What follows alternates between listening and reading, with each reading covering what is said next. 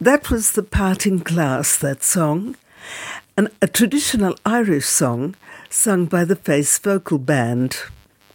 It introduces the next story.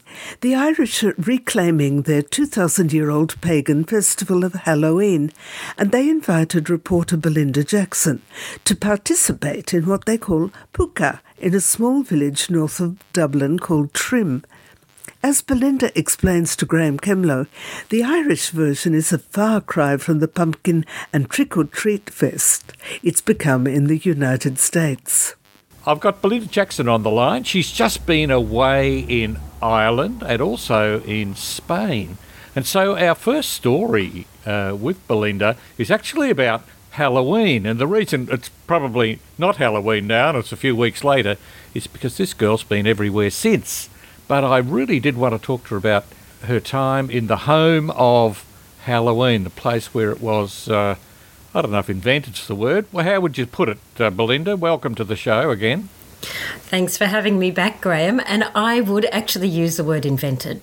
Invented. Right. So yeah. somebody got a bit pagan and started wandering around there. Uh, but it isn't all about robbing uh, kids robbing householders of their lollies, is it? No, it's not. No, it's um, it's a really fascinating story, and this is why I, I you know, I wanted to go back to Ireland. I'd, I'd actually lived there, um, you know, in my beginning of my career as a journalist. So, um, it, this, I'm coming a bit of a full circle here.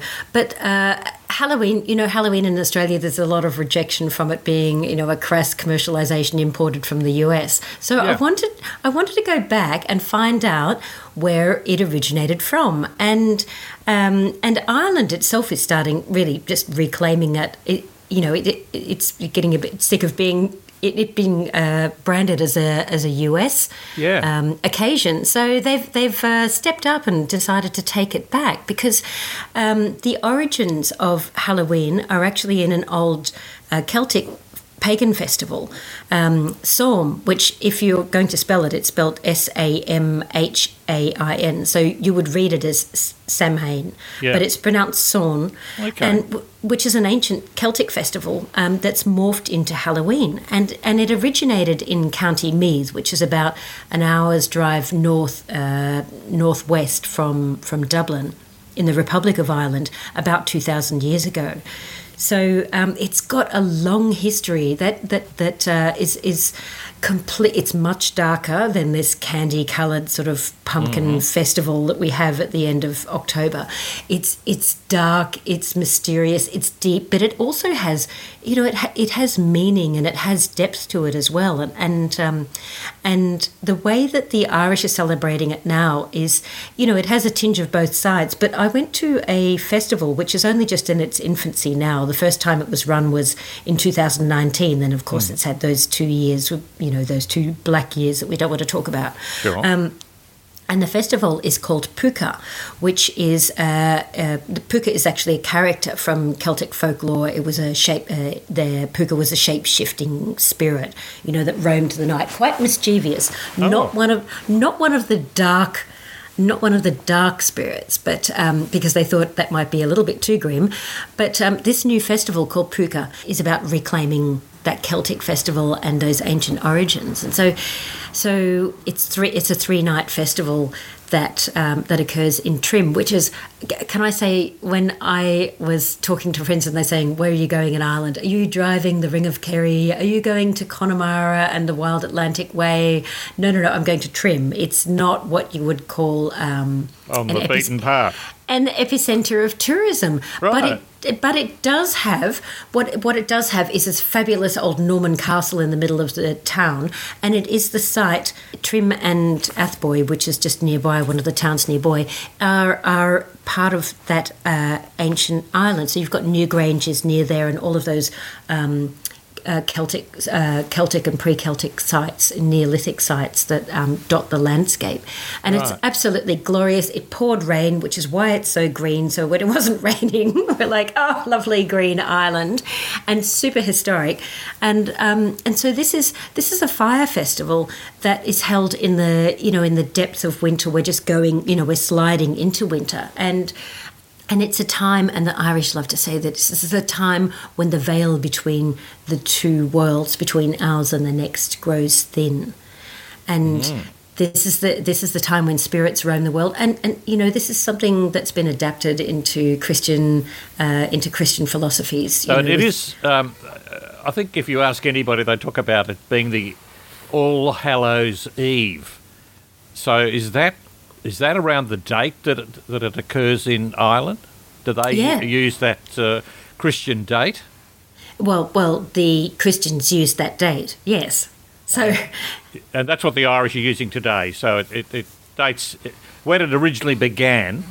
You're talking about two thousand years. So is it is it post post uh, AD? Is that the right way to say it these days? I'm not sure what term you should use, um, but it's predate Christianity or post date it. It predates Christianity. So um, it it predates Christianity, but why have the Irish sort of latched onto it? Do you think? Uh, well, have they? Why have they latched onto it? Well, I think that there is a, a the Irish have always celebrated Halloween, um, and but just in different formats. So um, I, I, think that they, you know, it's it's part of a rejuvenation in, um, of of the tradition and mm. and a reclamation as well. Because you know, I've got Irish friends that every year, um, when somebody starts shouting about this um, crass American tradition, which is pretty awful yeah. way of putting it. Yeah. They say, no, no, no, no, we invented it first. And everyone goes, yeah, yeah, whatever. But anyway, I hate pumpkins. Um, so I, I, think that there's just been a reaction against that. And also it's a way of rejuvenating uh, a part of um, a, a, part of Ireland that you would normally not go to. Mm. Mm. No, it sounds fascinating. And your photographs were fabulous. There were uh, people carrying, uh, I'm not sure if it was real fire, those lanterns were they battery lit or what? What were they carrying?